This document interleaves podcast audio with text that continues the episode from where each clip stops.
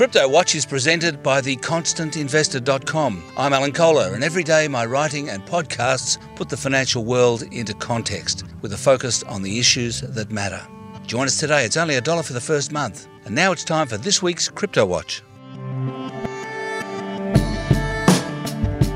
Alan Kohler here with a very special interview this week, and it's Scott Stornetta, who has just signed up as the chief scientist for First Digital Capital, a new um, global cryptocurrency investor. Uh, but more importantly, he is the co founder of Blockchain, and here he is to explain that.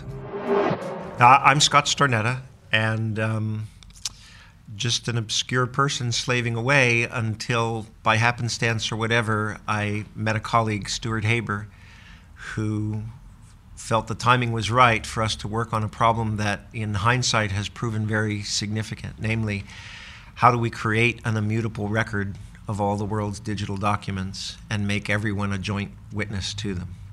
And that itself has spawned uh, what most people have heard about, namely Bitcoin, and then all of the flourishing of cryptocurrencies and other applications of the so called blockchain. So I suppose I'm willing to say that I'm at least the co developer of the early blockchain. Uh, well, Scott, you and Stuart Haber came up with the original blockchain idea. Tell us when that was and what you were doing at the time. So, I just finished a PhD in physics at Stanford and was hired into my first real job, other than delivering newspapers or whatever, at part of the old Bell Labs, Bell Communications Research. Um, Stuart had been at uh, Bellcore for a couple of years prior to that, having done his doctoral work in cryptology.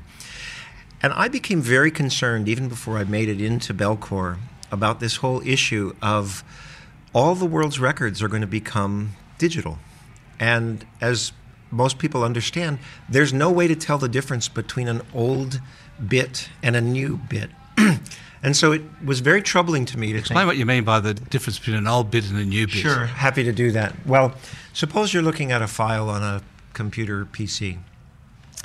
It'll say, uh, you know, Microsoft Word file or something, and then it'll say the date and time that it was most recently changed. But that listing of the date and time that it was most recently changed, that's just digital data, which is just as easy to manipulate as editing the Word document. And so there's no really um, true arbiter of whether a document has been altered after the fact. Thus, uh, fake news and all that we're seeing. Or the photoshopping of images, um, the falsification of records after the fact, whether it's in a political scandal or in a corporate scandal. Um, and of course, the scandals are only the ones that we discover. Um, so the ability to alter. So, so when was this that you that right, you were doing this? What, what, sort of years are we talking about? So this is uh, the very end of the '80s, very early starting part of the '90s. So this is really early on right. in the Certainly internet, right? Pre World Wide Web, and the whole notion of everyone being connected via the internet was not yet there. Right. So what were you concerned about?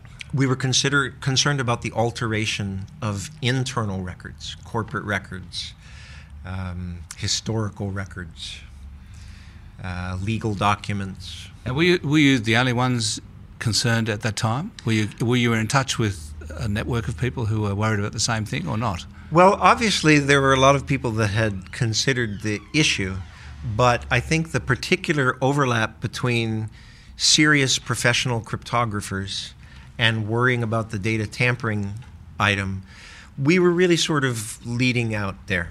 Okay, I came to Stuart quite frankly and I said, this is going to be a big problem soon. And if we can get ahead of it and solve it, we can have an impact. So, so how did you go about coming up with uh, the answer? Well, um, I'm glad you asked because there's a bit of a quixotic story there, and that is that we we went into this problem with full vigor and came up with solutions that were very similar to ones that others before us had come up with, but they all had this one glaring weakness, namely, they required you to trust some centralized third party to be the issuer and the arbiter of what was old and what was new when something had been uh, frozen in time. And that was very unsatisfying to us, sort of intellectually or academically. We said, we've got to find a way to eliminate the need to trust someone here. We've got to have a not a trusted third party, but a trust free third party. And so that was our real focus after we got into the issue. And we got a, we went several months back and forth on this until we finally got to a point where Stuart says, you know, I don't think this problem can be solved, but I'd still like to publish a paper. So what if we write a proof that the problem can't be solved? And it was only when we started thinking about the proof of how to prove that the problem couldn't be solved that the solution emerged. Which was what? Which was essentially rather than worrying about having one internal conspirator, the idea was to make the entire world in on the conspiracy, create a, a global network of people that would have their fingerprint on the dagger, so to speak. And by making the trust so decentralized, there would be really no way. But are we still to, are we still pre World Wide Web? I mean, how did you even know you could do that at that point? Well, you raise a good point because perhaps in the public consciousness, the notion of being able to connect everyone instantly and at very low cost uh, wasn't widely recognized. But recall that before the World Wide Web, there was a network of institutions that used the internet and its predecessor, the DARPANET. And so, in university circles and corporate research circles, we already had this notion that we'd be able to connect everyone. through through packet switching. That's right. And so, you understood that there was at least the ability to connect within certain wide area networks, if not the entire globe. Right. Right. Certainly not as ubiquitous as what we think of as consumer grade or mainstream connectivity. And we certainly didn't anticipate instantaneous connectivity no matter where you were. Um, and the difficulty of even escaping being always connected. So, what was your insight as to how to how to bring the whole world into the conspiracy, as you put it, to make their, you know to make the whole world the trusted um, the trusted. Uh, right. We make the whole person. world the trusted repository. We make the whole world witnesses to the event. Yeah, but but did you then is what you thought of then what's now called the distributed ledger? Right. Very much so. Although we were thinking much smaller sizes and capacities. So, for example, if you take the world's current most famous distributed ledger, um, the uh, Bitcoin distributed ledger, you have many tens of gigabytes of data, if not hundreds of gigabytes of data at this point in the ledger. Back in those days, you know, with that very rapid march of due to Moore's law of uh, how much more data can be stored and whatnot, we were trying to find a way to do it much more economically with maybe a million, six orders of magnitude less data. And so we pared it down to the smallest amount of data that we could make very, very widely distributed. So the advance of having more data that can be shared at faster rates is in part what has led to the flourishing or proliferation of all these new imagined uses for the blockchain. And explain to us the importance of the hash in this. Absolutely, that's a great point. The hash is truly crucial to the success of the blockchain. The idea of a hash is a function that can function as sort of a fingerprint of a document. So I take a document and I run a hash function on it, and it creates a sort of digital fingerprint that has two very unique properties. The first is that there's no way to recover any information about the original document by looking at the hash. At the same time, there's no way to alter the document without it destroying the hash. And so, in a sense, you're creating a tamper evident or tamper proof seal on every document.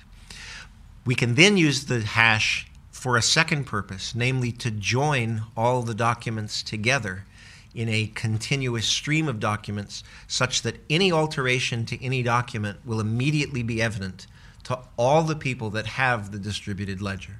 Because they each has have the hash.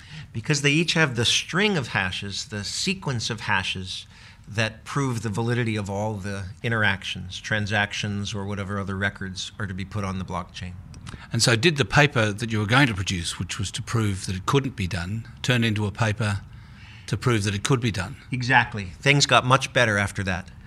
Right. Because we had something of somewhat limited interest, but sort of uh, intellectually uh, kind of a curiosity into something that um, very much had widespread application. So when did you publish that paper? So that first came out uh, in 1991. And then there were a succession of papers that we published, and of course, a series of patents that Bellcore issued that Oh, so covered a whole series of revisions to the system. So Bellcore uh, patented the blockchain. Absolutely. The only difficulty was uh, the patent expired just about when Satoshi got uh, going. So let's talk about Satoshi Nakamoto, who published the Bitcoin paper in 2008, um, which is a long time after you published your paper. I mean, what happened in those 17 years? Well, again, an important question, and I think it helps people to understand that things don't always follow the movie script of immediate success following um, technological innovation. It's not that other cryptologists were unaware of the significance of what had occurred, but finding great use cases early on, particularly in a pre internet world, were much harder. So what did you what did you and Stuart think it could be used for? Our initial focus was on issues of uh, forgery, uh, issues of cooking the books, issues of corporate government governance, issues of showing priority in patent law. And did anyone pick it up for any of those uses Uh, during that period? some- we did have some early users. So, um, a company called Surety was among the earliest spinouts from Bellcore to commercialize the technology, and there was early use. And in fact, that uh, that original blockchain, if you will, continues to be published today. That's still an ongoing concern, but it hasn't had nearly the fascination that occurred when Satoshi decided to couple the blockchain with money. So do you think that Satoshi Nakamoto Nakamoto exists?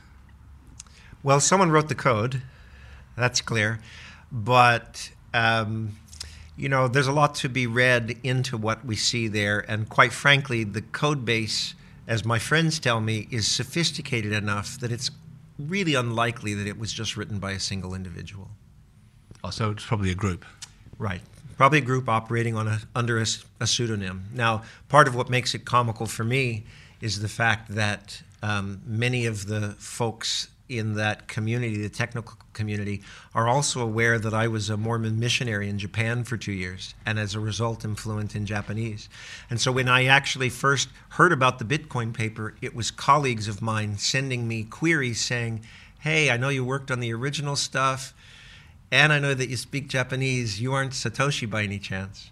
And uh, again, my coding skills are a little more uh, primitive than the group that wrote the Bitcoin code, so it's been easy to, to prove that I am not, in fact, Satoshi. So what do you think of that paper, the 2008 paper? Well, uh, in aggregate, it's brilliant. Okay?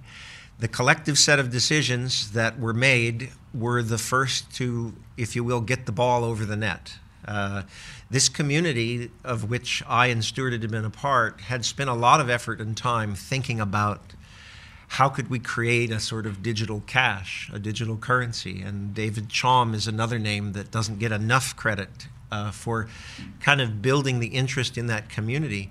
And it was simply that Satoshi came up with a good enough solution that the community embraced it, and then we were off to the races. And I say that because I think it's important to recognize that the contribution of Satoshi is a significant one, really a major breakthrough.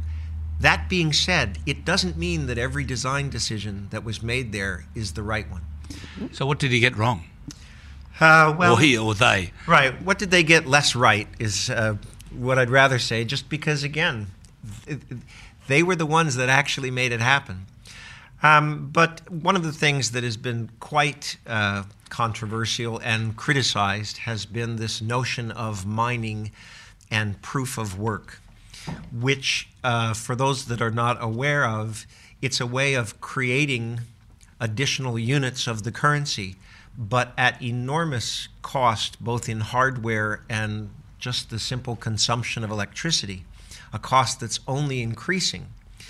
And so the whole notion of proof of work is quite a controversial topic. And from the perspective of Stuart and myself, something that was not, um, that was a, a bit of an overkill. uh, in trying to solve the problem. How would you have um, solved that problem? Well, uh, that's a very long discussion, but I will say that it's thrilling to see the huge rush of talented individuals that have come into the space and that are now trying to improve on issues such as security and scalability and time, uh, low latency of settlement. Just a huge host of issues that are being addressed by people that I think of as uh, peers, if not superiors, who are bringing to bear plenty of innovative ideas to improve on what Satoshi did. In fact, a lot of them are inventing new cryptocurrencies, Absolutely. such as Ethereum and uh, Litecoin and so on, and Bitcoin Cash, which was the, which is a result of the fork from Bitcoin. I mean, do you think that that Bitcoin becomes overrun now and and slips into into history, uh, uh into some sort of obscurity?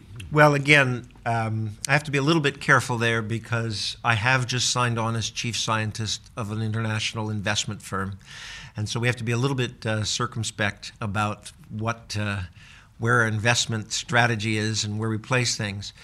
I, I think the way to think about that question is that Bitcoin certainly will need improvements to be competitive technologically with some of the newer things that have been put out.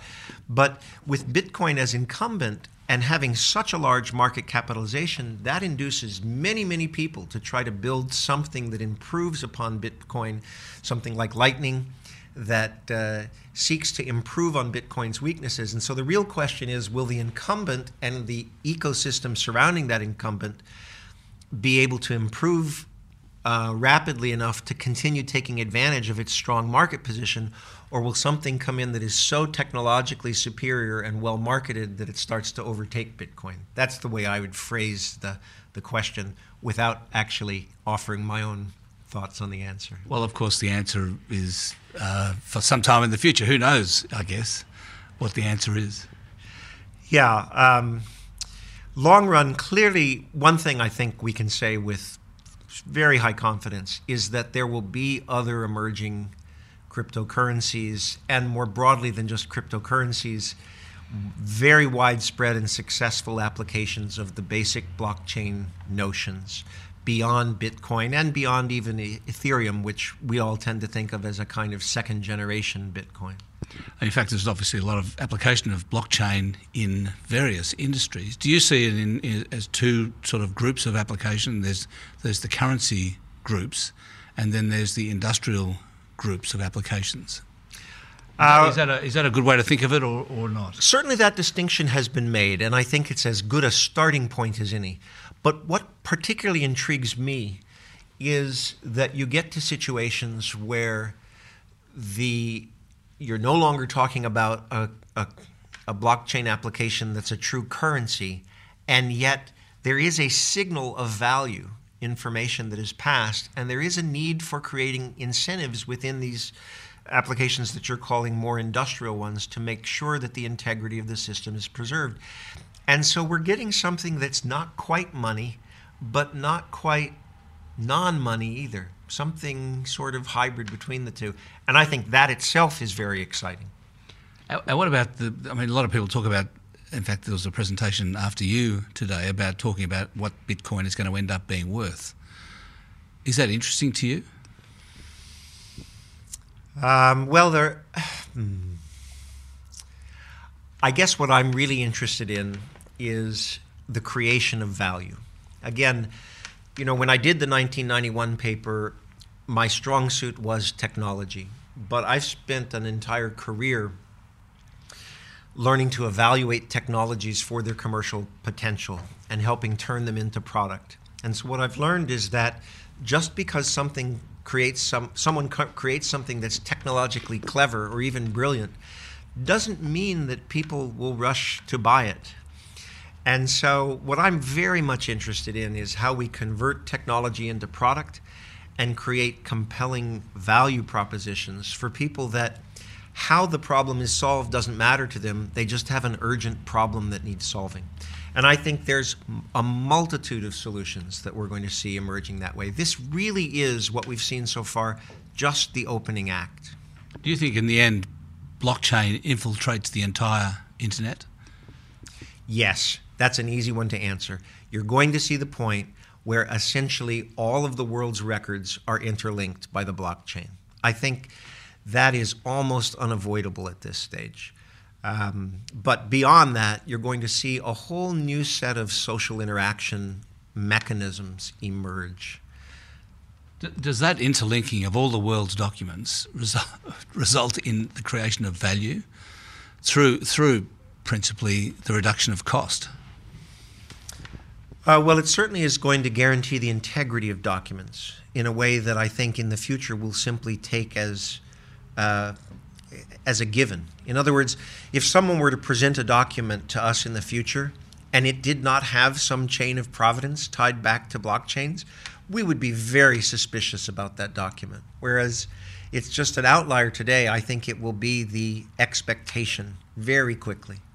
And people will really look with extreme skepticism at any sort of document that's presented to them that does not have a, a kind of chain of providence back to the blockchain. So, what I mean is that at the moment, um, providence or verification is the, the province of a third party, of intermediation. And it sounds like what you're describing is a future that doesn't have that intermediation, and the intermediaries get paid. Right, I'm glad you brought that up. Um, obviously, there are some functions that can be disintermediated.